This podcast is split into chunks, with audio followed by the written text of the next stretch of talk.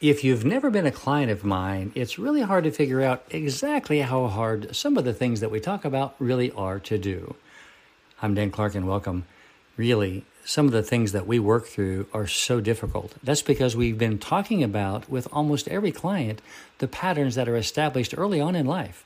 Let me give an example. Did you know that the first sock that you put on is the first sock that your mom put on you or your whoever raised you put on you in the morning?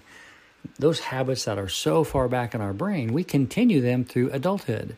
Now, the reason this is difficult is because if we can recognize the patterns, we can change them. Instead of doing the same old thing, we have to start paying attention to the fact that we are really doing things the way we learned them. And sometimes the way we learned them just don't work. So if your life isn't going well, maybe it's because of the way you learned things. It doesn't mean it's right or wrong, but sometimes there's a different way to do things or a different way to look at them because life is much easier when you follow the basic rules that we all follow. I love you. I'm Dan Clark.